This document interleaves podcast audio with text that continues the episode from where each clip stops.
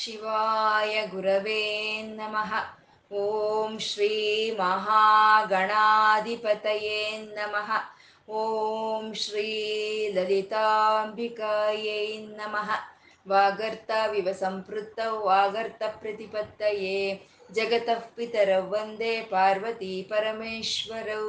ಗುರುಬ್ರಹ್ಮ ಗುರುರ್ವಿಷ್ಣು ಗುರುದೇವೋ ಮಹೇಶ್ವರ. ಗುರುರ್ ಸಾಕ್ಷಾತ್ ಪರಬ್ರಹ್ಮ ತಸ್ಮೈ ಶ್ರೀ ಗುರವೇ ನಮಃ. ವ್ಯಾಸಾಯ ವಿಷ್ಣುರೂಪಾಯ ವ್ಯಾಸರೂಪಾಯ ವಿಷ್ಣವೇ.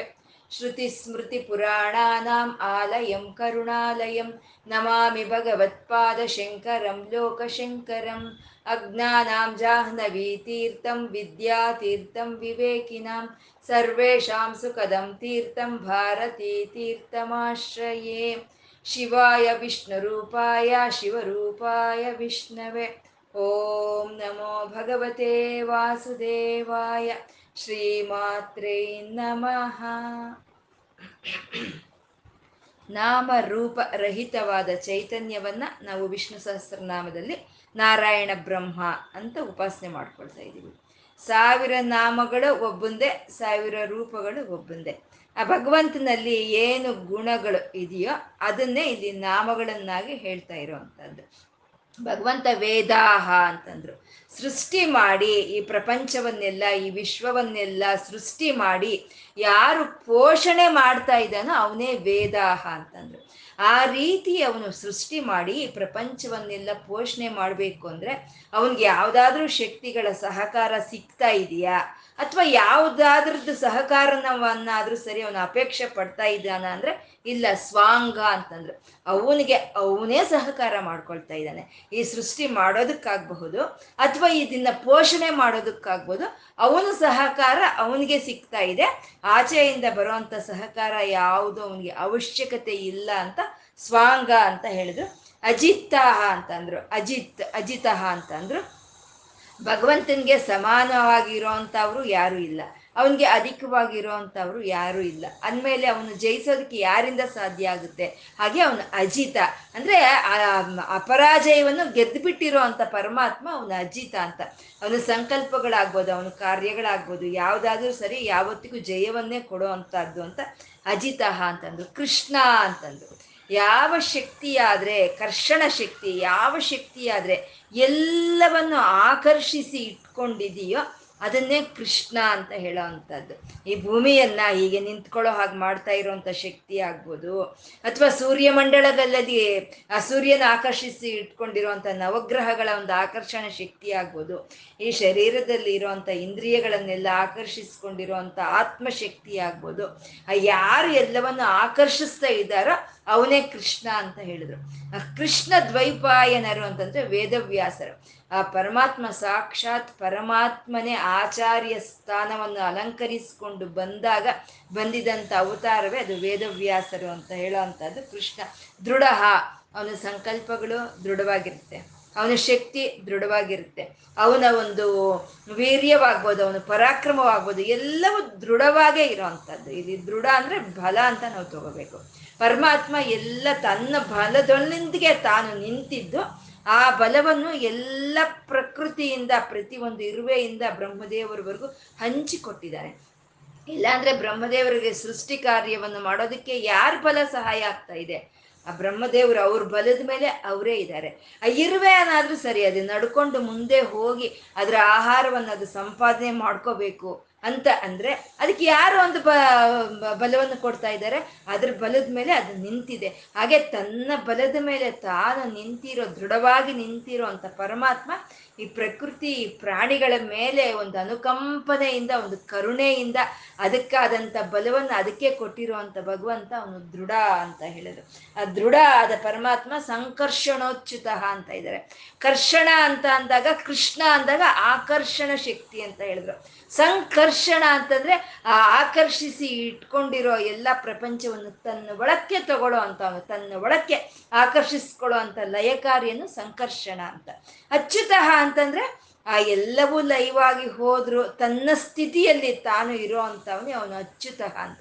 ಯಾವ ರಜೋಸತ್ವ ತಮೋ ಗುಣಗಳಿಗಾಗ್ಬೋದು ಅಥವಾ ಸೃಷ್ಟಿ ಆಯಿತು ಅನ್ನೋ ಸಂತೋಷ ಲಯವಾಗೋಯ್ತಲ್ಲ ಅನ್ನೋ ಒಂದು ದುಃಖ ಯಾವುದು ಇಲ್ದಲೆ, ತಾನು ಜಾರಿ ಹೋಗ್ದಲೆ ನಿಂತ್ಕೊಂಡು ಇನ್ನು ಬಾಕಿ ಯಾವುದನ್ನು ಜಾರಿ ಹೋಗೋಕ್ಕೆ ಬಿಡದಲೇ ಇರೋಂಥ ಪರಮಾತ್ಮನ ಚೈತನ್ಯವನ್ನ ಅಚ್ಯುತ ಅಂತ ಇದ್ದಾರೆ.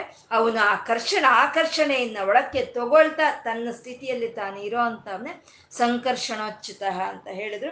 ವರುಣ ವಾರುಣ ಅನ್ನೋದು ಎರಡು ಒಂದೇ ಅರ್ಥವನ್ನು ಕೊಡುವಂಥ ನಾಮಗಳು. ಸರ್ವವ್ಯಾಪಕ ಶಕ್ತಿ, ಸರ್ವ ವಿಧವಾದಂಥ ಒಂದು ಅಣುಗಳು ಕಣಗಳಲ್ಲಾಗ್ಬೋದು, ಎಲ್ಲ ಒಂದು ಜೀವಿಗಳಲ್ಲಾಗ್ಬೋದು, ಎಲ್ಲ ವೇಳೆಗಳಲ್ಲಾಗ್ಬೋದು, ಯಾವ ಅಂತರ್ಚೈತನ್ಯವಾದರೆ ವ್ಯಾಪಿಸ್ಕೊಂಡಿದೆಯೋ ಅದನ್ನೇ ವರುಣ ಅಂತ ಹೇಳೋದು. ಒಂದು ಸಮುದ್ರಕ್ಕೂ ವರ್ಣ ಅಂತ ಹೇಳ್ತಾರೆ. ಮತ್ತೆ ಸೂರ್ಯನ ಕಿರಣಗಳು ಅದು ಭೂಮಿ ಮೇಲೆ ಬಿದ್ದು ಎಲ್ಲ ಕಡೆ ವ್ಯಾಪಿಸ್ಕೊಳ್ಳುತ್ತೆ. ಆ ಸೂರ್ಯನ ಕಿರಣಗಳು ಹೋಗ್ದಲೇ ಇರೋಂಥ ಜಾಗ ಯಾವುದಿದೆ ಎಲ್ಲ ಕಡೆ ವ್ಯಾಪಿಸ್ಕೊಳ್ಳುತ್ತೆ. ಹಾಗೆ ಸೂರ್ಯನಿಗೂ ಮತ್ತೆ ಈ ಮಳೆಗೂ ವರುಣ ಶಬ್ದದಿಂದನೇ ವೇದಗಳು ಸ್ತುತಿಸುವಂಥದ್ದು. ಅಂತ ವರುಣ ರೂಪಗಳನ್ನೇ ವಾರುಣಿ ಅಂತ ಹೇಳ್ತಾ ಇದ್ದಾರೆ. ವರುಣ ರೂಪಗಳು ಅಂದರೆ ಒಂದು ಸಮುದ್ರ ಆಗ್ಬೋದು, ಒಂದು ನದಿ ಆಗ್ಬೋದು, ಒಂದು ಬಾವಿ, ಕೆರೆ, ಇಂಥ ಅದನ್ನೆಲ್ಲ ವಾರುಣ ಅಂತ ಹೇಳೋ ಅಂಥದ್ದು. ಈ ಶರೀರ ಅನ್ನೋದು ಒಂದು ಈ ರಕ್ತ, ಈ ಶುಕ್ಲ ಅನ್ನೋ ಒಂದು ದ್ರವ್ಯಗಳಿಂದ ನೆಂದು ಹೋಗಿರುವಂಥ ಈ ಶರೀರ, ಈ ನೆಂದು ಹೋಗಿರುವಂಥ ದ್ರವ್ಯಗಳಿಂದ ತಯಾರಾಗಿರುವಂಥ ಈ ಶರೀರ, ಇದಕ್ಕೆ ಆಧಾರವಾಗಿರುವಂಥ ಆತ್ಮವೇ ವಾರುಣ ಅಂತ ಹೇಳೋ ಅಂಥದ್ದು. ವೃಕ್ಷ ಅಂತ ಇದ್ದಾರೆ. ವೃಕ್ಷ ಅನ್ನೋದು ಯಾವ ರೀತಿ ಗಟ್ಟಿಯಾಗಿ ನಿಂತ್ಕೊಂಡು ಅದ್ರ ನೆರಳನ್ನ ಎಲ್ಲ ಕಡೆ ಅದ್ರ ಸುತ್ತ ಆ ನೆರಳನ್ನು ಕೊಡುತ್ತೆ. ಅದ್ರ ಒಂದು ಚಿಗುರಾಗ್ಬೋದು, ಒಂದು ಹೂವಾಗ್ಬೋದು, ಒಂದು ಹಣ್ಣಾಗ್ಬೋದು, ಯಾವುದು ಅದು ತನಗೆ ಬೇಕು ಅಂತ ತಾನು ಅಂದ್ಕೊಳ್ಳೋದಿಲ್ಲ. ಆ ಚಿಗುರು ಬರ್ಬೋದ್ರೂ ಸಂತೋಷ ಇಲ್ಲ, ಚಿಗುರು ಉದುರೋದ್ರೂ ಅದಕ್ಕೆ ದುಃಖ ಅನ್ನೋದಿಲ್ಲ. ಆ ರೀತಿ ಪರಮಾತ್ಮ ಈ ಪ್ರಪಂಚ ಅನ್ನೋ ಒಂದು ವೃಕ್ಷದಾಗೆ ತಾನು ಗಟ್ಟಿಯಾಗಿ ನಿಂತ್ಕೊಂಡು ಅವನ ಆ ನೆರಳನ್ನು ಎಲ್ಲ ಕಡೆ ಅವನು ವ್ಯಾಪಿಸ್ಬಿಟ್ಟಿದ್ದಾನೆ. ಪರಮಾತ್ಮನ ನೆರಳಲ್ಲೇ ಸಮಸ್ತ ಭುವನಗಳನ್ನು ಒಂದು ಜೀವಂತವಾಗಿ ಇರೋವಂಥದ್ದು. ಪ್ರತಿ ಒಂದು ಇರುವೆಯಿಂದ ಪ್ರತಿಯೊಂದು ಪ್ರಾಣಿಯು ಆ ಪರಮಾತ್ಮನ ನೆರಳಲ್ಲೇ ಬದುಕ್ತಾ ಇರೋವಂಥದ್ದು. ಹಾಗೆ ಎಲ್ಲದಕ್ಕೂ ನೆರಳಾಗಿರೋ ಅಂಥ ಪರಮಾತ್ಮ ಈ ಪ್ರಪಂಚದಲ್ಲಿ ಈ ಜೀವಿಗಳು ಬರೋದಾಗ್ಲಿ ಹೋಗೋದಾಗ್ಲಿ ಯಾವುದು ತನ್ನ ಒಂದು ಇದಕ್ಕೆ ಅಂಟಿಸ್ಕೊಳ್ದಲೇ ವೃಕ್ಷದ ಹಾಗೆ ಸ್ಥಾಣವಾಗಿ ನಿಂತಿರುವಂಥ ನಾರಾಯಣನ ಚೈತನ್ಯವನ್ನ ವೃಕ್ಷ ಅಂತ ಹೇಳಿದ್ರು. ಪುಷ್ಕರಾಕ್ಷ ಅಂತ ವೃಕ್ಷವಾಗಿ, ವಿಶ್ವರೂಪದ ವೃಕ್ಷವಾಗಿ ವ್ಯಾಪಿಸ್ಕೊಂಡಿರುವಂಥ ಪರಮಾತ್ಮನನ್ನ ಎಲ್ಲಿ ನೋಡಬೇಕು ಅಂತಂದ್ರೆ ಹೃದಯದಲ್ಲಿ ನೋಡು. ಪುಷ್ಕರಾಕ್ಷ ಅಂದ್ರೆ ಪುಷ್ಕರ ಅಂತ ಹೇಳೋದು ಪದ್ಮಕ್ಕೆ, ಅದನ್ನೇ ಹೃದಯ ಪದ್ಮ ಅಂತ ಹೇಳ್ತಾರೆ. ಕಣ್ಣು ಮುಚ್ಕೊಂಡು ಇಂದ್ರಿಯಗಳನ್ನ ಒಳಗಡೆ ತಗೊಂಡು ಹೋಗಿ ನಾವು ಧ್ಯಾನ ಮಾಡಿದಾಗ ಆ ಪರಮಾತ್ಮನ ಚೈತನ್ಯ ವೃಕ್ಷದ ಹಾಗೆ ನಮ್ಮ ಶರೀರ ಪೂರ ವ್ಯಾಪಿಸ್ಕೊಂಡು ನಮ್ಮ ಈ ಶರೀರಕ್ಕೆ ನೆರಳನ್ನು ಕೊಡ್ತಾ, ನಮ್ಮ ಈ ಶರೀರವನ್ನು ಪೋಷಣೆ ಮಾಡ್ತಾ, ಈ ಒಂದು ಚಿಗುರು, ಹೂವು, ಹಣ್ಣು, ಕಾಯಿ ಅನ್ನೋ ಹಾಗೆ ನಮ್ಮ ಮನಸ್ಸಿಗೆ ವಿಧ ವಿಧವಾದಂಥ ಭಾವನೆಗಳನ್ನು ಹಂಚ್ತಾ ಇರುವಂಥ ನಾರಾಯಣನ ಚೈತನ್ಯ ಅವನು ಪುಷ್ಕರಾಕ್ಷ. ಅವನನ್ನು ನಮ್ಮ ಹೃದಯದಲ್ಲಿ ಧ್ಯಾನಿಸ್ಬೇಕು ಅಂತ ಹೇಳ್ತಾ ಮಹಾಮನಾಹ ಅಂದರು. ಅತ್ಯಂತ ಜ್ಞಾನ ಸ್ವರೂಪನಾದಂಥ ಪರಮಾತ್ಮ ಅವನು ಮಹಾಮನಾಹ ಅಂತ ಹೇಳಿದರು. ಮುಂದಿನ ಶ್ಲೋಕ 60ನೇ ಶ್ಲೋಕ 9 ನಾಮಗಳಿಂದ ಕೂಡಿರೋ ಅಂಥದ್ದು. ಭಗವಾನ್ ಭಗಃ ನಂದಿ ವನಮಾಲಿ ಹಲಾಯುಧಃ ಆದಿತ್ಯೋ ಜ್ಯೋತಿರಾದಿತ್ಯ ಸಹಿಷ್ಣುರ್ಗತಿ ಸತ್ತಮಃ ಅಂತ 9 ನಾಮಗಳು. ಭಗವಾನ್, ಭಗಃ, ಆನಂದಿ, ವನಮಾಲಿ, ಹಲಾಯುಧಃ, ಆದಿತ್ಯ, ಜ್ಯೋತಿರಾದಿತ್ಯ, ಸಹಿಷ್ಣುರ್, ಗತಿ ಸತ್ತಮಃ ಅಂತ 9 ನಾಮಗಳಿಂದ ಕೂಡಿರುವಂಥ ಶ್ಲೋಕ ಇದು. ಇದು ಒಂದು ಪಠಿಸೋದಕ್ಕಾಗ್ಬೋದು ಈ ಶ್ಲೋಕ, ಅಥವಾ ಕೇಳೋದಕ್ಕಾಗ್ಬೋದು. ಒಂದು ಅತ್ಯಂತ ಒಂದು ರೋಮಾಂಚನವನ್ನು ಉಂಟು ಮಾಡುವಂಥ ಶ್ಲೋಕ ಇದು. ನಮಗೆ ಆ ಭಗವಂತನ ಅನುಭೂತಿಯನ್ನ, ಆ ಪವಿತ್ರತೆಯನ್ನ ನಮ್ಮ ಹೃದಯಕ್ಕೆ ತಂದ್ಕೊಡೋ ಅಂತ ಒಂದು ಶ್ಲೋಕ ಇದು. ಆ ಉಚ್ಚಾರಣೆಯಲ್ಲಾಗ್ಬೋದು, ಆ ಕೇಳಿಸ್ಕೊಳೋದಾಗ್ಬೋದು ಅಂತ ಒಂದು ಆ ಭಗವಂತನ ಒಂದು ಅನುಭೂತಿ ನಮ್ಮ ಮನಸ್ಸಿಗೆ ತಂದುಕೊಡೋ ಅಂಥ ಶ್ಲೋಕ ಇದು. ಭಗವಾನ್ ಭಗಹಾನಂದಿ ವನಮಾಲಿ ಅಲಾಯುಧ, ಏನು ಒಂದು ಮಧುರವಾದಂಥ ಒಂದು ನಾಮಗಳಿಂದ ಕೂಡಿರೋಂಥ ಶ್ಲೋಕ ಇದು. ಪರಮಾತ್ಮ ಭಗವಾನ್ ಅಂತ ಇದ್ದಾರೆ ಅಂದರೆ ನಾವು ಇವಾಗ ಹೇಳ್ಕೊಳ್ತಾ ಇದ್ವಿ ಈ ವಿಷ್ಣು ಸಹಸ್ರನಾಮದಲ್ಲಿ ಆ ನಾಮರೂಪರಹಿತವಾದ ಚೈತನ್ಯವನ್ನ ನಾರಾಯಣ ಅಂತ, ವಿಷ್ಣು ಅಂತ ನಾವು ಉಪಾಸನೆ ಮಾಡ್ಕೊಳ್ತಾ ಇದ್ವಿ. ಯಾರು ಈ ನಾರಾಯಣ, ಯಾರು ವಿಷ್ಣು ಅಂತಂದ್ರೆ ಇವನು ಯಾರೋ ಅಲ್ಲಪ್ಪ, ಇವನೇ ಭಗವಂತ ಅಂತ ಭಗವಾನ್ ಅಂತ ಹೇಳ್ತಾ ಇದ್ದೀರ.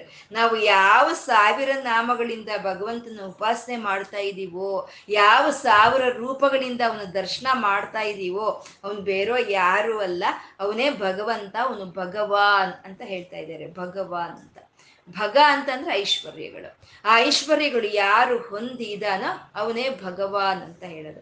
ಇವಾಗ ವಿದ್ಯೆ ಇರೋ ಅಂತವ್ರನ್ನ ವಿದ್ಯವಾನ್ ಅಂತ ನಾವು ಹೇಳ್ತೀವಲ್ವ, ಆಯುಷ್ ಇರೋನ್ ಆಯುಷ್ಯವಾನ್ ಅಂತ ನಾವು ಹೇಳ್ತೀವಲ್ವ, ಹಾಗೆ ಈ ಐಶ್ವರ್ಯಗಳೆಲ್ಲ ಯಾರಲ್ಲಿ ಇದೆಯೋ ಅವನೇ ಭಗವಾನ್ ಅಂತ ಹೇಳೋ ಅಂತದ್ದು. ಅವನೇ ಭಗವಾನ್ ಅಂತ, ಅವನು ಆ ಎಲ್ಲ ಒಂದು ಐಶ್ವರ್ಯಗಳನ್ನ ತನ್ನ ಒಳಗೆ ಇಟ್ಕೊಂಡಿದ್ದಾನೆ ಅಂತ. ಆರು ಐಶ್ವರ್ಯಗಳು ಯಾರಲ್ಲಿ ಸಂಪೂರ್ಣವಾಗಿ ಇರುತ್ತೋ ಅವನನ್ನೇ ಭಗವಾನ್ ಅಂತ ಕರೆಯೋ ಅಂಥದ್ದು. ಇದು ಐಶ್ವರ್ಯ, ಯಶಸ್ಸು, ಧರ್ಮ, ಶ್ರೀ, ಜ್ಞಾನ, ವೈರಾಗ್ಯ, ಈ ಆರು ಗುಣಗಳು ಸಂಪೂರ್ಣವಾಗಿ ಯಾರಲ್ಲಿ ಇದೆಯೋ ಅವನನ್ನು ಮಾತ್ರನೇ ನಾವು ಭಗವಾನ್ ಅಂತ ಕರೆಯೋದು. ಯಾಕೆಂದ್ರೆ ದೇವತೆಗಳು ಅನೇಕವಾಗಿದ್ದಾರೆ, 64 ಕೋಟಿ ದೇವತೆಗಳಿದ್ದಾರೆ, ಆದರೆ ದೇವನು ಮಾತ್ರ ಒಬ್ಬನೇ ಇದ್ದಾನೆ, ಅವನೇ ಮಹಾದೇವನು, ಅವನೇ ಭಗವಂತ. ಅವನನ್ನೇ ನಾವಿಲ್ಲಿ ನಾರಾಯಣ ಅಂತ ನಾವು ಇಲ್ಲಿ ಮುದ್ದಾಗಿ ಉಪಾಸನೆ ಮಾಡ್ಕೊಳ್ತಾ ಇರೋವಂಥದ್ದು. ಈ 6 ಗುಣಗಳಲ್ಲೂ ಅವನಲ್ಲಿ ಸಮೃದ್ಧಿಯಾಗಿದೆ. ಐಶ್ವರ್ಯ ಅಂದ್ರೆ ಈ ಪ್ರಪಂಚವನ್ನೆಲ್ಲ ಸೃಷ್ಟಿ ಮಾಡಬೇಕು, ಈ ಪ್ರಪಂಚವನ್ನೆಲ್ಲ ಈ ರೀತಿ ಪೋಷಣೆ ಮಾಡಬೇಕು, ಪ್ರತಿಯೊಂದು ಜೀವಿಗೂ ಅದಕ್ಕೆ ಆಗಿರೋ ಅಂಥ ಜ್ಞಾನವನ್ನ, ಇಂದ್ರಿಯಗಳನ್ನ, ಆಹಾರವನ್ನ ಕೊಡಬೇಕು ಅಂತಂದ್ರೆ ಭಗವಂತನಲ್ಲಿ ಇನ್ನೆಷ್ಟು ಐಶ್ವರ್ಯಗಳಿರ್ಬೇಕು, ಅದು ಸಮೃದ್ಧಿಯಾಗಿದೆ ಅವನ ಹತ್ರ ಅಂತ ಐಶ್ವರ್ಯ. ಐಶ್ವರ್ಯ ಸಮೃದ್ಧಿಯಾಗಿರುವಂಥವನು ಅಂತ. ಮತ್ತೆ ಯಶಸ್ಸು, ಸಂಪೂರ್ಣ ತಾನು ಏನು ಮಾಡಬೇಕು ಅಂದ್ಕೊಂಡಿದ್ದಾನೋ ಅದನ್ನ ಸಂಪೂರ್ಣವಾಗಿ ಯಶಸ್ವಿಯಾಗಿ ಮಾಡೋ ಅಂಥ ಒಂದು ಒಂದು ಶಕ್ತಿ ಇರೋಂಥ ಪರಮಾತ್ಮ ಅವನು ಯಶಸ್ಸು. ಅದು ಧರ್ಮ, ಯಾವುದಕ್ಕೆ ಯಾವ ರೀತಿ ಕೊಡಬೇಕು, ಯಾವ ರೀತಿಗೆ ಯಾವುದಕ್ಕೆ ಯಾವಾಗ ಕೊಡಬೇಕು ಅನ್ನೋ ಧರ್ಮ ತಿಳಿದಿರೋನು ಭಗವಂತ. ಆಹಾರ ಅಂತ ಪಕ್ಷಿಗಳಿಗೆ ಈ ಕಾಳನ್ನು ಕೊಟ್ಟಿದ್ದಾನೆ ಆಹಾರವಾಗಿ, ಏನು ಧರ್ಮ ಅಲ್ವಾ?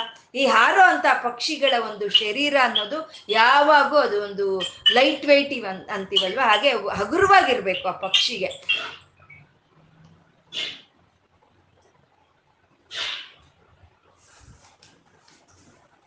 ಗೀತಾ ಮ್ಯೂಟ್ ಮಾಡ್ಕೋ.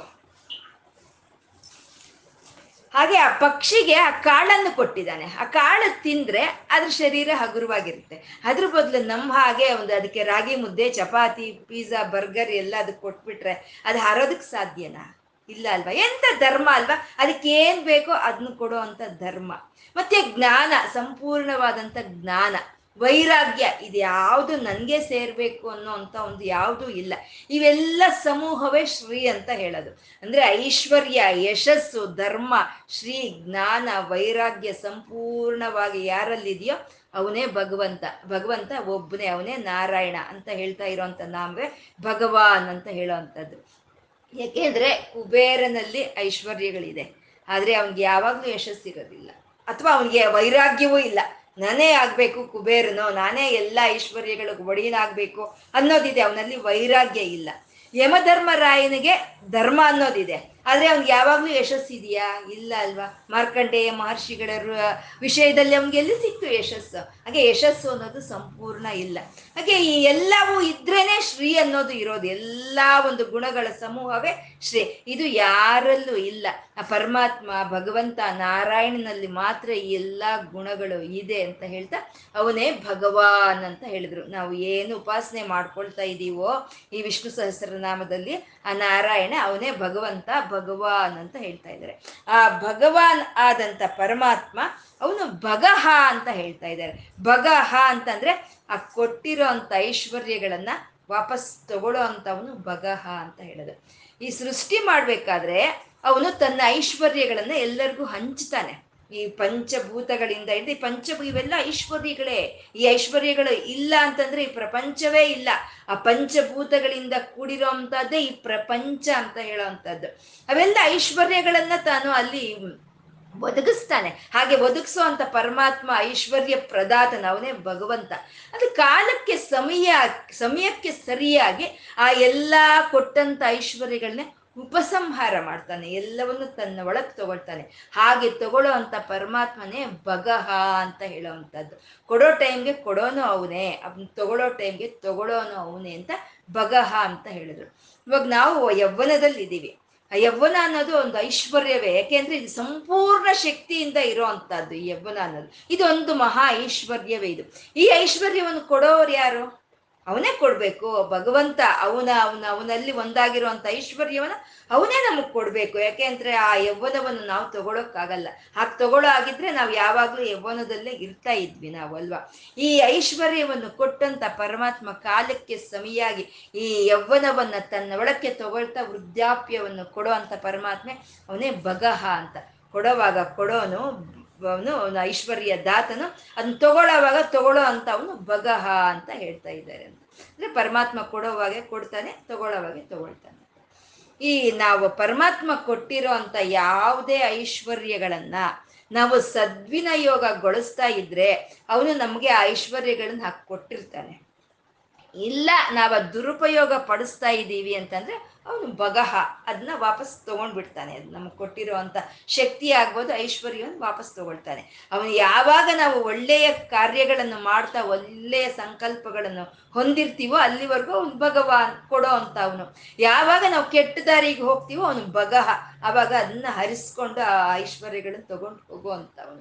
ಏಕೆಂದ್ರೆ ಇವಾಗ ಅಮ್ಮ ಮಗುಗೆ ಆಟ ಆಡ್ಲಿ ಅಂತ ಒಂದು ಬ್ಯಾಟು ಒಂದು ಬಾಲು ತೆಕ್ಕೊಟ್ರೆ ಆಟ ಆಡ್ಕೊ ಅಂತ, ಅದು ಆಟ ಆಡ್ಕೊಂಡು ಅದು ಸಂತೋಷ ಪಡ್ತಾ ಇರೋಷ್ಟು ಹೊತ್ತು ಇಟ್ಟಿರುತ್ತೆ ಅಮ್ಮ ಬ್ಯಾಟ್ ಅವನ ಹತ್ರನೇ. ಅವನ ಬ್ಯಾಟ್ ತಗೊಂಡು ಎಲ್ಲರಿಗೂ ಬುರುಡೆಗೆ ಬೀಸೋದಕ್ಕೆ ಶುರು ಮಾಡಿದ್ರೆ ಬ್ಯಾಟ್ ಕಿತ್ಕೊಳ್ಳುತ್ತೆ ಅಮ್ಮ. ಅಂದ್ರೆ ಕೊಡೋದು ಅವಳೆ, ಕಿತ್ಕೊಳ್ಳೋದು ಅವಳೆ. ಪರಮಾತ್ಮ ಐಶ್ವರ್ಯಗಳನ್ನು ಕೊಡೋನು ಅವನೇ, ಅದನ್ನ ಕಾಲಕ್ಕೆ ಸಮಯಕ್ಕೆ ಸರಿಯಾಗಿ ಉಪಸಂಹಾರ ಮಾಡ್ಕೊಳ್ಳೋ ಅವನು ಅವನೇ ಅಂತ ಬಗಹ ಅಂತ ಹೇಳಿದ್ರು. ಪರಮಾತ್ಮ ಬಗಹ ಅಂತ. ಆ ನಿತ್ಯಾನಂತ ಐಶ್ವರ್ಯ ಸ್ವರೂಪನು, ಆ ನಿತ್ಯಾನಂತ ಯಶಸ್ಸು, ಆ ನಿತ್ಯಾನಂತ ಧರ್ಮ, ಸರ್ವವ್ಯಾಪಕ ಶಕ್ತಿ ಇರೋಂಥ ಭಗವಂತ ಅವನು ಒಬ್ಬನೇ. ಕೊಡ್ಬೇಕಾಗಿದ್ರು ಅವನೇ ಕೊಡಬೇಕು, ತಗೊಳ್ಳಬೇಕಾದ್ರೂ ಅವನೇ ತಗೊಳ್ತಾನೆ ಅಂತ ಹೇಳೋಂಥ ನಾಮಗಳೇ ಭಗವಾನ್ ಬಗಹ ಅಂತ ಹೇಳಿರುವಂಥದ್ದು. ಮತ್ತೆ ಆನಂದಿ ಅಂತ ಇದ್ದಾರೆ. ಪರಮಾತ್ಮ ಆನಂದ ಸ್ವರೂಪನು. ಪರಮಾತ್ಮ ಅಂದರೆ ಇನ್ನೇನು ಅಲ್ಲ, ಆನಂದ. ಆನಂದ ನಮ್ಮ ಮನಸ್ಸಿಗೆ ಆಗಿರುವಂಥ ಆನಂದದ ಸ್ವರೂಪವೇ ನಾರಾಯಣ. ಅದೇ ಆನಂದಿ ಅಂತ ಹೇಳಿದ್ರು. ಯಾಕೆ ಅಂದರೆ ಅವನು ಭಗವಂತ, ಅವನಲ್ಲಿರೋ ಬಗಗಳನ್ನ ಅಂದರೆ ಐಶ್ವರ್ಯಗಳನ್ನ ಎಲ್ಲರಿಗೂ ಹಂಚ್ತಾ ಇದ್ದಾನೆ ಪರಮಾತ್ಮ. ಎಲ್ಲರಿಗೂ ಹಂಚ್ತಾ ಇದ್ದಾನೆ. ಆ ಹಂಚ್ತಾ ಇರಬೇಕಾದ್ರೆ ಅವನು ಆನಂದ ಪಡ್ತಾ ಇದ್ದಾನೆ. ಯಾವಾಗಲಾದರೂ ನಾವು ಕೊಡ್ತಾ ಇದ್ರೇನೆ ನಮ್ಗೆ ಆನಂದ ಆಗೋದು. ನಮ್ಮ ಹತ್ರ ಇರೋದನ್ನ ನಾವು ಕೊಡ್ತಾ ಇದ್ರೆ ನಮ್ಗೆ ಆನಂದ ಆಗ್ತಾ ಇರುತ್ತೆ. ಅದೇ ತಗೊಳ್ಳೋದ್ರಲ್ಲಿ ನಮ್ಗೆ ಅಷ್ಟು ಆನಂದ ಇರೋದಿಲ್ಲ. ಯಾರಾದರೂ ಏನು ಕೊಟ್ಟರೆ ತಗೊಳ್ಳೋದ್ರಲ್ಲಿ ನಮ್ಗೆ ಆನಂದ ಇರಲ್ಲ. ನಮ್ಗೆ ಹತ್ರ ಇರೋದನ್ನ ನಮ್ಗೆ ಕೊಡೋದ್ರಲ್ಲೇ ನಮ್ಗೆ ಆನಂದ ಇರುತ್ತೆ. ಪರಮಾತ್ಮ ಎಲ್ಲ ಕೊಡ್ತಾ ಇದ್ದಾನೆ. ಅವನು ಯಾರತ್ರ ಏನ್ರಿ ಕೇಳ್ತಾ ಇದ್ದಾನೆ, ಅವನ ಹತ್ರ ಇರೋ ಐಶ್ವರ್ಯಗಳನ್ನೆಲ್ಲ ಹಂಚಿ ಕೊಡ್ತಾ ಇರೋಂಥ ಪರಮಾತ್ಮ ಅವನು ನಿರಂತರ ಆನಂದದ ಸ್ವರೂಪನು ಅಂತ ಹೇಳ್ತಾ ಇರೋಂಥ ನಾಮ ಆನಂದಿ ಅಂತ. ಪರಮಾತ್ಮ ಆನಂದ ಸ್ವರೂಪನು ಅಂತ. ಇಲ್ಲಿ ಆನಂದ ಅಂತ ಹೇಳ್ತಾ ಇರೋದು ವೃದ್ಧಿಗೆ ಹೇಳ್ತಾ ಇದ್ದಾರೆ.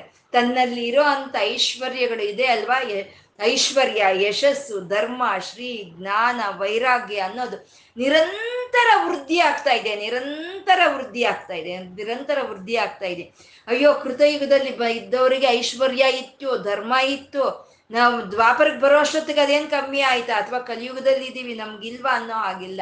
ಆ ಪರಮಾತ್ಮನ ಈ ಭಗ, ಈ 6 ಲಕ್ಷಣಗಳು ನಿರಂತರ ವೃದ್ಧಿಗೊಳ್ತಾ ಇರುತ್ತೆ ಅಂತ ಹೇಳೋ ಅಂಥ ನಾಮ ಆನಂದಿ ಅಂತ. ಪರಮಾತ್ಮ ಆನಂದದ ಸ್ವರೂಪನಾದಂಥ ಪರಮಾತ್ಮ ಅವನಲ್ಲಿ ಇರೋ ಅಂಥ ಐಶ್ವರ್ಯಗಳು ಎಲ್ಲನೂ ಅವನು ಹಂಚ್ತಾ ಇದ್ದಾನೆ. ಹಂಚ್ತಾ ಇರೋ ಐಶ್ವರ್ಯಗಳು ಆವಾಗ ವೃದ್ಧಿ ಆಗ್ತಾ ಇದೆ. ಆನಂದಿ ಅಂತ. ವನಮಾಲಿ ಅಂತ ಇದ್ದಾರೆ. ಪರಮಾತ್ಮ ವನಮಾಲಿ ಅಂತ. ಆ ಹೆಸರು ಕೇಳಿದ್ರೇ ಒಂದು ರೋಮಾಂಚನ ಆಗುತ್ತೆ ಅಲ್ವಾ. ಪರಮಾತ್ಮ ವನಮಾಲಿ ಅಂತ. ಆ ವೈಜಯಂತಿ ಮಾಲೆಯಿಂದ ಹಿಡಿದು ಒಂದು ಎಲ್ಲ ವಿಧವಾದ ಮಾಲೆಗಳನ್ನ, ಒಂದು ಮುತ್ತಿನ ಹಾರಗಳನ್ನ, ಒಂದು ರತ್ನದ ಹಾರಗಳನ್ನ, ಒಂದು ಹೂವಿನ ತೋಮಾಲೆಗಳನ್ನೆಲ್ಲ ಧರಿಸಿರೋ ಅಂತ ಪರಮಾತ್ಮ ವನಮಾಲಿ ಅಂತ ನಮ್ಮ ಧ್ಯಾನಕ್ಕೆ ತರೋ ಅಂತ ಒಂದು ನಾಮ.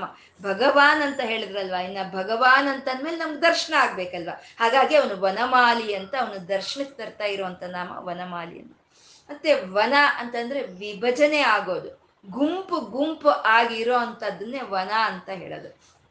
ಯಾವುದಾದ್ರೂ ಒಂದು ಗಿಡ ಇದೆ ಅಂತ ಇಟ್ಕೊಳ್ಳಿ, ಅದು ಅಕಸ್ಮಾತ್ ಕಿಲೋಮೀಟರ್ ವ್ಯಾಪಿಸ್ಕೊಂಡಿದೆ ಅಂತಾನೆ ಇಟ್ಕೊಳ್ಳಿ. ಇವಾಗ ದೊಡ್ಡ ಆಲದ ಮರ ವ್ಯಾಪಿಸ್ಕೊಂಡಿರೋ ಹಾಗೆ ವ್ಯಾಪಿಸ್ಕೊಂಡಿದೆ ಅಂತಾನೆ ಇಟ್ಕೊಳ್ಳಿ.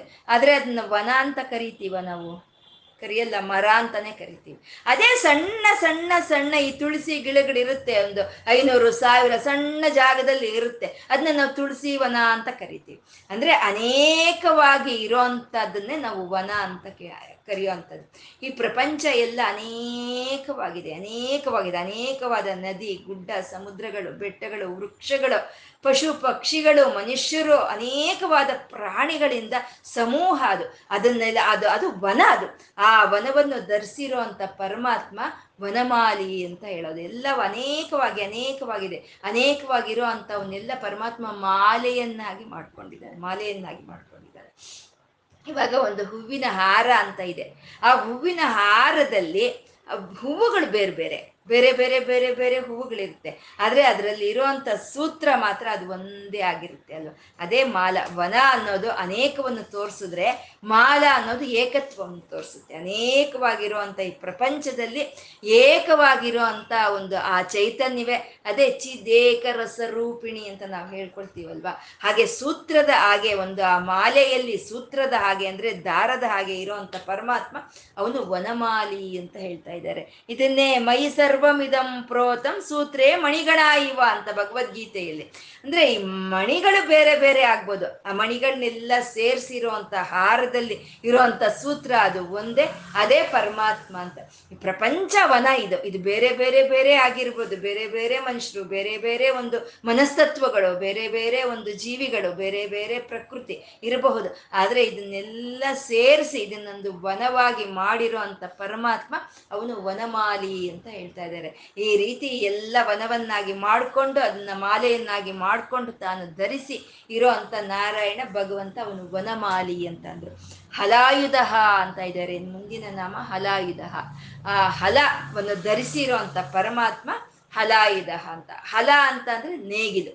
ನಾವು ಭೂಮಿಯನ್ನ ಹೂಣೋ ಅಂತ ಒಂದು ನೇಗಿಲನ್ನ ಹಲ ಅಂತ ಹೇಳುವಂಥದ್ದು.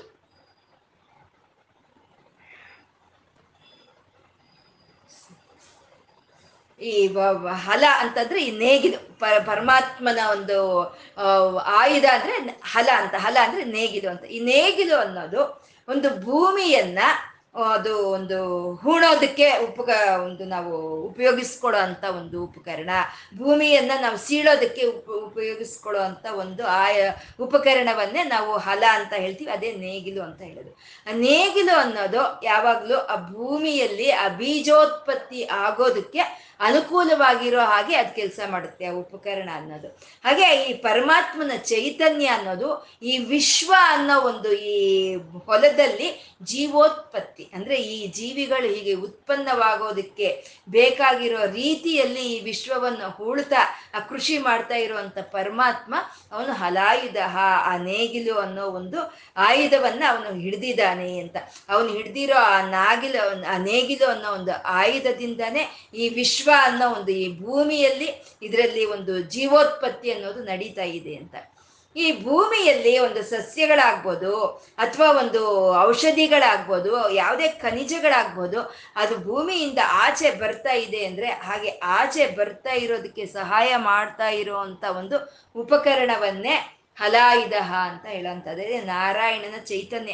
ಆ ಚೈತನ್ಯದಿಂದನೇ ಈ ಭೂಮಿ ಮೇಲೆ ಒಂದು ಆಹಾರಗಳು ಬರ್ತಾ ಇರೋವಂಥದ್ದು. ಆ ಚೈತನ್ಯದಿಂದ ಈ ಭೂಮಿ ಮೇಲೆ ನಮಗೆ ಖನಿಜಗಳು ಸಿಗ್ತಾ ಇರೋವಂಥದ್ದು. ಹಾಗೆ ಪರಮಾತ್ಮ ಹಲಾಯುಧ ಆದಂಥ ಪರಮಾತ್ಮ ಈ ಆತ್ಮ ಸ್ವರೂಪದಲ್ಲಿ ನಮ್ಮ ಶರೀರದಲ್ಲಿ ಇದ್ದಾನೆ. ಅವನ ಕೈಯಲ್ಲಿ ಹಿಡಿದಿರೋ ಅಂತ ಹಲ, ಆ ನೇಗಿಲೆಯಿಂದಾನೇ ನಮ್ಮ ಮನಸ್ಸು ಅನ್ನೋದು ಹೂಣುತ್ತಾ ಈ ರಜೋಸತ್ವ ತಮೋ ಗುಣಗಳನ್ನು ನಮ್ಮ ಮನಸ್ಸಿನಲ್ಲಿ ಹುಟ್ಟುವಾಗಿ ಮಾಡ್ತಾ ಇರೋವಂಥ ಪರಮಾತ್ಮ ಅವನು ಹಲಾಯುಧ ಅಂತ ಹೇಳಿದ್ರು. ಮತ್ತೆ ಹಲಾಯುಧ ಅಂತ ಅಂದ್ರೆ ಆ ನೇಗಿಲನ್ನು ಹಿಡ್ದಿರೋ ಅಂತ ನಾರಾಯಣ ಅಂತ. ಆ ನೇಗಿಲನ್ನು ಹಿಡ್ದಿರೋ ಅಂತ ಬಲರಾಮನ ಅವತಾರವನ್ನ ಧ್ಯಾನಕ್ಕೆ ತರುವಂತ ನಾಮ ಹಲಾಯುಧ ಅಂತ ಅನ್ನೋದು. ಬಲರಾಮನ ಆಯುಧ ನೇಗಿಲು ಅಂತ ಹೇಳೋದು. ಬಲರಾಮನ ಆಯುಧ ನೇಗಿಲು. ಆ ಕೃಷ್ಣನ್ ಮಾಡೋದೇನೋ ಗೋವುಗಳನ್ನ ರಕ್ಷಣೆ ಮಾಡ್ತಾನೆ. ಅಂದ್ರೆ ನೇಗಿಲಿಂದ ಭೂಮಿಯನ್ನ ಹೂಣಿ ವ್ಯವಸಾಯ ಮಾಡೋ ಅಂತದ್ದು, ಗೋರಕ್ಷಣೆ ಮಾಡೋ ಅಂತದ್ದೇ ಈ ಒಂದು ಪ್ರಪಂಚವನ್ನ ಕಾಪಾಡುತ್ತೆ, ಈ ಸಂಘವನ್ನ ಕಾಪಾಡುತ್ತೆ ಅಂತ ನಮ್ಗೆ ಒಂದು ಇದು ಕೊಡೋ ಅಂತ. ಇನ್ನೇ ಅಗ್ರಿಕಲ್ಚರಲ್ ಅಂಡ್ ಡೈರಿ ಅಂತ ಹೇಳ್ತೀವಲ್ವ ನಾವು. ಅದೇ ಮುಖ್ಯವಾಗಿ ಈ ಜೀವಿಗಳು ಜೀವಂತವಾಗಿ ಇರಬೇಕು ಅಂತಂದ್ರೆ ಅದೇ ಮುಖ್ಯವಾಗಿರುವಂಥದ್ದು ಅಂತ ತೋರಿಸುವಂತ ನಾಮವೇ ಹಲಾಯುಧ ಅಂತ. ಪರಮಾತ್ಮ ಹಲಾಯುಧ. ಆ ಹಲಾಯುಧ ಆದಂಥ ಪರಮಾತ್ಮ ಆದಿತ್ಯ ಅಂತ ಇದ್ದಾರೆ. ಪರಮಾತ್ಮ ಆದಿತ್ಯ ಅಂತ. ಆ ಅಂದ್ರೆ ಆಕಾಶ, ದಿತ್ಯ ಅಂತಂದ್ರೆ ಪ್ರಕಾಶಿಸುವಂಥದ್ದು, ಆಕಾಶದಲ್ಲಿ ಪ್ರಕಾಶಿಸುವಂಥದ್ದು. ಆಕಾಶದಲ್ಲಿ ಪ್ರಕಾಶಿಸುವಂಥ ಸೂರ್ಯನನ್ನೇ ನಾವು ಆದಿತ್ಯ ಅಂತ ಕರೆಯುವಂಥದ್ದು, ಅವನೇ ಆದಿತ್ಯ ಅಂತ. ಆದಿತ್ಯ ಅಂತಂದರೆ ಒಂದು ಖಂಡನೆ ಇಲ್ದಲೇ ಬರೋ ಅಂಥ ಒಂದು ಚೈತನ್ಯವನ್ನೇ ಆದಿತ್ಯ ಅಂತ ಹೇಳೋದು. ಖಂಡನೆ ಆಗ್ತಲ್ಲ, ಸೂರ್ಯನ ಕಿರಣಗಳು ಸೂರ್ಯನಿಂದ ಹೊರಟಾಗಿಂದ ಭೂಮಿಯನ್ನು ಸೇರೋವರೆಗೂ ಅದೆಲ್ಲೂ ಖಂಡನೆ ಆಗಿ ಹೋಗ್ತಾ ಇಲ್ಲ, ನೇರ ಅದು ಹಾಗೆ ಬರ್ತಾ ಇದೆ. ಇವಾಗ ಒಂದು ನದಿ ಇದೆ ಅಂತ ಅಂದರೆ ಆ ನದಿ ಸಮುದ್ರಕ್ಕೆ ಸೇರಬೇಕು, ಆ ನದಿ ಆ ಸಮುದ್ರಕ್ಕೆ ಸೇರೋದ್ರೊಳಗೆ ಎಷ್ಟು ಆಟಗಳಾಡುತ್ತೆ ಅದು ಗೊತ್ತಾ? ಆ ಒಂದು ಅದು ಒಂದು ಎರಡಾಗ ಆಗುತ್ತೆ, ಎರಡು ಮೂರಾಗ ಆಗುತ್ತೆ, ನಾಲ್ಕಾಗ ಆಗುತ್ತೆ, ಮತ್ತೆ ಎಲ್ಲ ಸೇರ್ಕೊಳ್ಳುತ್ತೆ, ಮತ್ತೆ ಸೀಳುತ್ತೆ. ಖಂಡ ಆ ಖಂಡ ಖಂಡ ಖಂಡವಾಗಿ ಆಗ್ತಾ ಹೋಗಿ ಅದು ಮತ್ತೆ ಆ ಸಮುದ್ರದಲ್ಲಿ ಸೇರೋ ಅಂಥದ್ದು. ಆ ಸಮುದ್ರ ಯಾವತ್ತಿಗೂ ಅಖಂಡವೇ, ಅದು ಅದು ಯಾವತ್ತೂ ಖಂಡ ಆಗೋದಿಲ್ಲ. ಈ ಸಮುದ್ರ ಅಖಂಡ, ನದಿ ಖಂಡ. ಆದರೆ ಸಮುದ್ರವೂ ತಾನೇ, ನದಿಯೂ ತಾನೇ, ಖಂಡವೂ ತಾನೇ, ಅಖಂಡವೂ ತಾನೇ. ಆದರೆ ಆದಿತ್ಯ ಅಂತಂದರೆ ಆ ಖಂಡವಾಗ್ದಲೇ ಆ ಭೂಮಿ ಮೇಲೆ ಬರ್ತಾ ಇರೋ ಅಂಥ ನಾರಾಯಣನ ಚೈತನ್ಯವನ್ನೇ ಇಲ್ಲಿ ಆದಿತ್ಯ ಅಂತ ಕರೀತಾ ಇದ್ದಾರೆ. ಪರಮಾತ್ಮ ಸೂರ್ಯನ ರೂಪದಲ್ಲಿ ಇರೋವಂಥ ಪರಮಾತ್ಮ ಅವನು ಆದಿತ್ಯ ಅಂತ. ಮತ್ತೆ ಆದಿತ್ಯ ಅಂತಂದರೆ ಈ ಕಶ್ಯಪ ಮಹರ್ಷಿಗಳಿಗೂ ಅದಿತಿಗೂ ಜನ್ಮಿಸಿದಂಥ ಸೂರ್ಯನೇ ಆದಿತ್ಯನು ಅಂತ ಹೇಳೋವಂಥದ್ದು.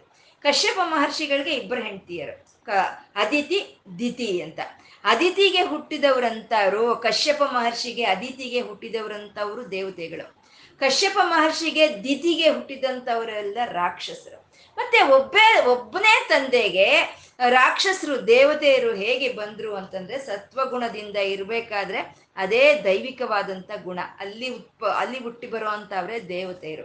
ರಜೋಗುಣ, ಅತ್ಯಂತ ರಜೋಗುಣ ಸೇರಿ ಇದ್ದಾಗ ಬರುವಂಥದ್ದೇ ಅದೇ ರಾಕ್ಷಸರು ಅಂತ.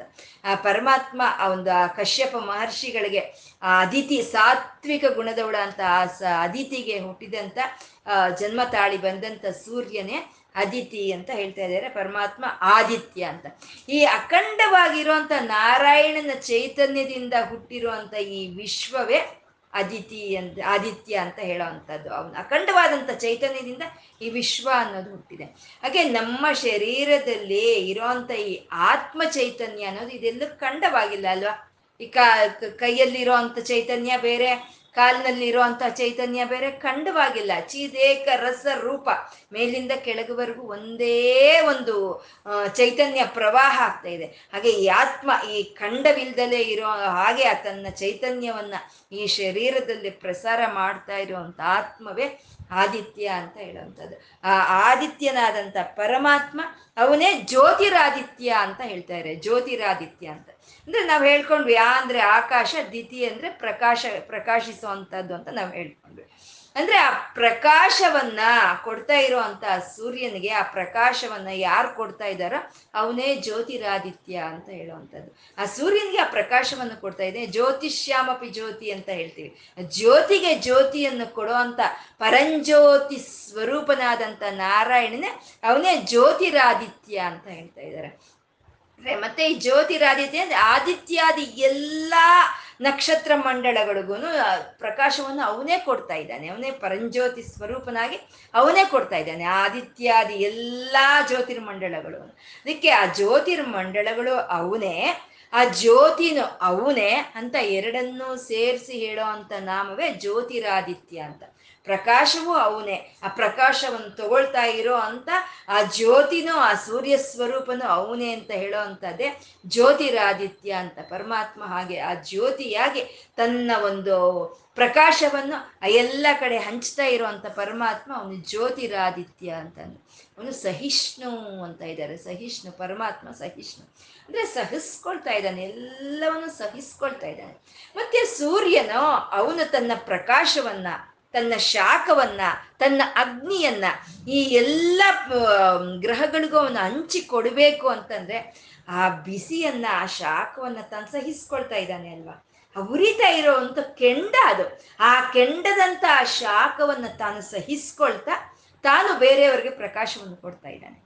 ಜ್ಯೋತಿ ಯಾವಾಗಲೂ ಹಬ್ಬ ನನಗೆ ಬಿಸಿ ಅಂತ ಜ್ಯೋತಿ ಕೂತ್ಕೊಂಡ್ರೆ ನಮಗೆ ಪ್ರಕಾಶ ಸಿಕ್ಕುತ್ತಾ? ಆ ಬಿಸಿಯನ್ನು ತಾನು ತಟ್ಕೊಳ್ಳುತ್ತೆ, ತಾನು ಆ ಬಿಸಿಯನ್ನು ತಾನು ಸಹಿಸ್ಕೊಂಡು ಆ ಬೇರೆಯವ್ರಿಗೆ ಒಂದು ಆ ಪ್ರಕಾಶವನ್ನು ಹಂಚೋ ಅಂಥದ್ದು. ಮನೆಯಲ್ಲಿ ತಂದೆ ತಾಯಿ ಎಷ್ಟೋ ಕಷ್ಟವನ್ನು ಸಹಿಸ್ಕೊಳ್ತಾರೆ. ನನಗೆ ಕಷ್ಟ ನನ್ನದು ಕಷ್ಟ ಅಂತ ಅವ್ರು ಕೂತ್ಕೊಳ್ಳೋದಲ್ವಾ. ಹಾಗೆ ಪರಮಾತ್ಮ ಎಲ್ಲವನ್ನು ಸಹಿಸ್ಕೊಳ್ತಾ ಇದ್ದಾನೆ. ಒಂದು ಆ ಸೂರ್ಯನಲ್ಲಿ ಇರೋ ಅಂಥ ಒಂದು ಬಿಸಿ ಆಗ್ಬೋದು, ಅಥವಾ ಚಂದ್ರನಲ್ಲಿ ಇರೋ ಅಂಥ ಆ ತಂಪುದನವನ್ನಾಗಬಹುದು, ಪ್ರತಿಯೊಂದನ್ನು ಸಹಿಸ್ಕೊಳ್ತಾ ಪರಮಾತ್ಮ ಈ ಪ್ರಪಂಚವನ್ನೆಲ್ಲ ಹಿಡಿದಿಟ್ಕೊಂಡಿದ್ದಾನೆ ಅನ್ನೋದೇ ಸಹಿಷ್ಣು ಅಂತ ಹೇಳೋದು. ಮತ್ತೆ ಆ ರಾಕ್ಷಸರ ಒಂದು ರಾಕ್ಷಸತ್ವವನ್ನು ಸಹಿಸ್ಕೊಳ್ತಾ ಇದ್ದಾನೆ. ಈ ಭಕ್ತರು ಒಂದು ಅಮಾಯಕದಿಂದ ಮಾಡೋ ಅಂಥ ಒಂದು ತಪ್ಪುಗಳನ್ನು ಸಹಿತ ಸಹಿಸ್ಕೊಂಡಿರೋ ಅಂತ ಪರಮಾತ್ಮ ಅವನು ಸಹಿಷ್ಣು ಅಂತ. ಆ ಸಹಿಷ್ಣು ಆದಂತ ಪರಮಾತ್ಮ ಅವನಿಗೆ ಗತಿ ಸತ್ತಮಃ ಅಂತ ಅಂದ್ರು. ಗತಿ ಗತಿ ಅಂದ್ರೆ ಅಯ್ಯೋ ನಂಗೆ ಯಾರಪ್ಪ ಗತಿ ಅಂತೀವಿ, ಏನ್ ಗತಿ ಅಂತೀವಿ ಅಂದ್ರೆ ಆಶ್ರಯ, ಆಧಾರ. ನಮ್ಗೆ ಯಾರು ಆಧಾರ, ಯಾರು ಆಶ್ರಯ ಅಂತಂದ್ರೆ ಗತಿ ಸತ್ತಮಃ, ಪರಮಾತ್ಮನೇ ಗತಿ. ಎಲ್ಲರಿಗೂ ಪರಮಾತ್ಮನೇ ಗತಿಯಾಗಿದ್ದಾನೆ. ಗತಿ ಸತ್ತಮ ಅಂದ್ರೆ ಆ ಗತಿಯನ್ನು ತೋರೋ ಅಂತದ್ರಲ್ಲಿ ಉತ್ತಮನವನು ಅಂತ ಹೇಳೋ ಅಂಥದ್ದೇ ಗತಿ ಸತ್ತಮ ಅಂತ ಹೇಳೋ ಅಂಥದ್ದು. ಓಕೆ, ಪರಮಾತ್ಮ ಇವಾಗ ಮನೆಗೆ ಆಧಾರ ಅಂತಂದ್ರೆ ತಂದೆ ತಾಯಿ ಆಧಾರ, ಈ ಶರೀರಕ್ಕೆ ಆಧಾರ ಅಂದ್ರೆ ಈ ಆತ್ಮವೇ ಈ ಶರೀರಕ್ಕೆ ಆಧಾರ, ಈ ಸೌರ ಕುಟುಂಬಕ್ಕೆ ಸೂರ್ಯನೇ ಆಧಾರನಾದ್ರೆ ಪ್ರತಿಯೊಂದಕ್ಕೂ, ಪ್ರತಿಯೊಂದು ಸೂರ್ಯ ಮಂಡಳಗಳಿಗೂ 14 ಭುವನಗಳಿಗೂ ಯಾರು ಆಧಾರವಾಗಿ ಇದೆಯೋ ಆ ಆಧಾರ ಶಕ್ತಿಯನ್ನೇ ಗತಿ ಸತ್ತಮಃ ಅಂತಂದ್ರು. ಆ ಆಧಾರವಾಗಿ ಇರೋ ಅಂಥವರಲ್ಲಿ ಉತ್ತಮವಾಗಿರೋ ಅಂಥವನು ಅಂತ ಗತಿ ಸತ್ತಮ ಅಂತ ಹೇಳಿದ್ರು ಪರಮಾತ್ಮ. ಹಾಗೆ ಎಲ್ಲರಿಗೂ ಆಧಾರವಾಗಿದ್ದಾನೆ ಅಂತ ಹೇಳೋವಂಥದ್ದು. ಹಾಗೆ ಭಗವಾನ್ 6 ಲಕ್ಷಣಗಳನ್ನ ಸಂಪೂರ್ಣವಾಗಿ ಯಾರು ಹೊಂದಿದಾನೋ ಅವನೇ ಭಗವಾನ್, ಅವನೇ ಭಗವಂತ, ಅವನೇ ಒಂದು ಬಗಹ ಐಶ್ವರ್ಯಗಳನ್ನ ಬೇಕಾಗಿರೋ ಹಾಗೆ ಕೊಡ್ತಾ ಅದನ್ನ ಅದ್ರ ಕಾಲಕ್ಕೆ ಸರಿಯಾಗಿ ಉಪಸಂಹಾರ ಮಾಡೋ ಅಂತ ಬಗಹ ಆದಂತ ಪರಮಾತ್ಮ ಅವನು ಆನಂದಿ, ಯಾವಾಗ್ಲೂ ಕೊಡ್ತಾ ಇದ್ದಾನೆ. ಅವನಲ್ಲಿ ಇರೋಂಥ ಐಶ್ವರ್ಯಗಳನ್ನ ಎಲ್ಲರಿಗೂ ಹಂಚಿ ಕೊಡ್ತಾ ಇರುವಂತ ಪರಮಾತ್ಮ ಅವನು ಆನಂದ ಸ್ವರೂಪನ, ಅವನೇ ವನಮಾಲಿ. ಈ ಪ್ರಪಂಚವೇ, ಈ ಸೃಷ್ಟಿಯೇ ವನದ ಹಾಗಿದೆ.